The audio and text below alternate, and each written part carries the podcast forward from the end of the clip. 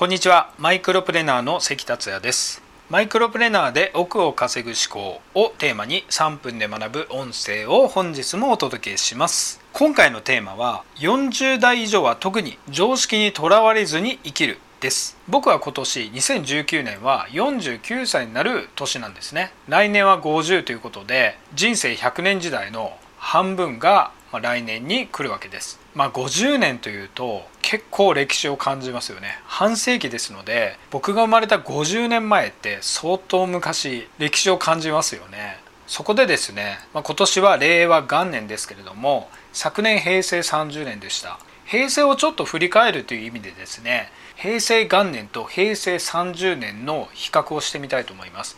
でどういった比較かというとですね世界の企業の時価総額ランキングを比較してみたいと思います。これがですね超衝撃的で時間が限られているので早口になりますけれどもついてきてくださいね。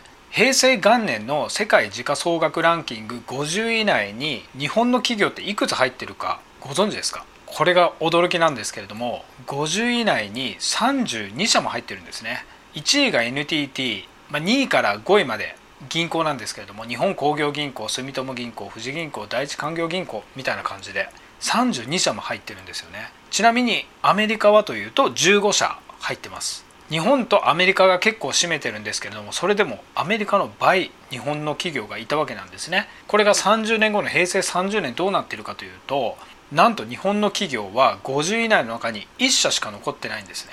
その1社とはトヨタ自動車なんですけれども35位です。ではどの国が50以内にたくさん占めているかというとアメリカなんですね。アメリカが32社あります。日本は32社から1社になりました。日本経済が衰退していってるっていうのはこれで明らかになってると思います。ではアメリカの次に多い国どこだと思いますか？おそらくお分かりだと思うんですけれども中国ですね。中国が7社あります。もちろんトヨタ自動車35位の上に中国が何社もあります。そして韓国も1社入ってます。16位にサムスン電子。そして台湾も1社入ってます。31位です。トヨタよりも上です。セミコンダクターマニュファクチャリングという会社で半導体を製造する会社です。さっと平成元年と30年後の平成30年のランキングの比較をお話ししましたけれどもこれだけでかなり衝撃だと思うんですよね。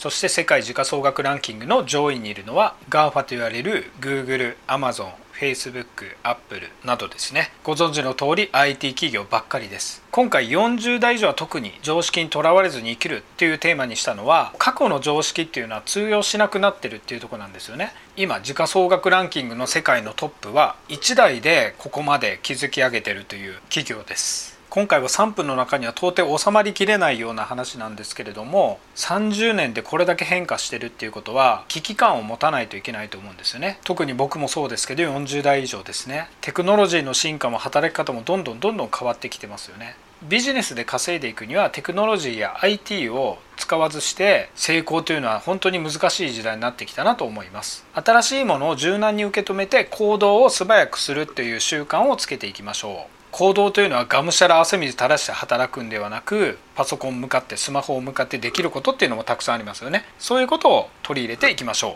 今回は以上です。それではまた明日。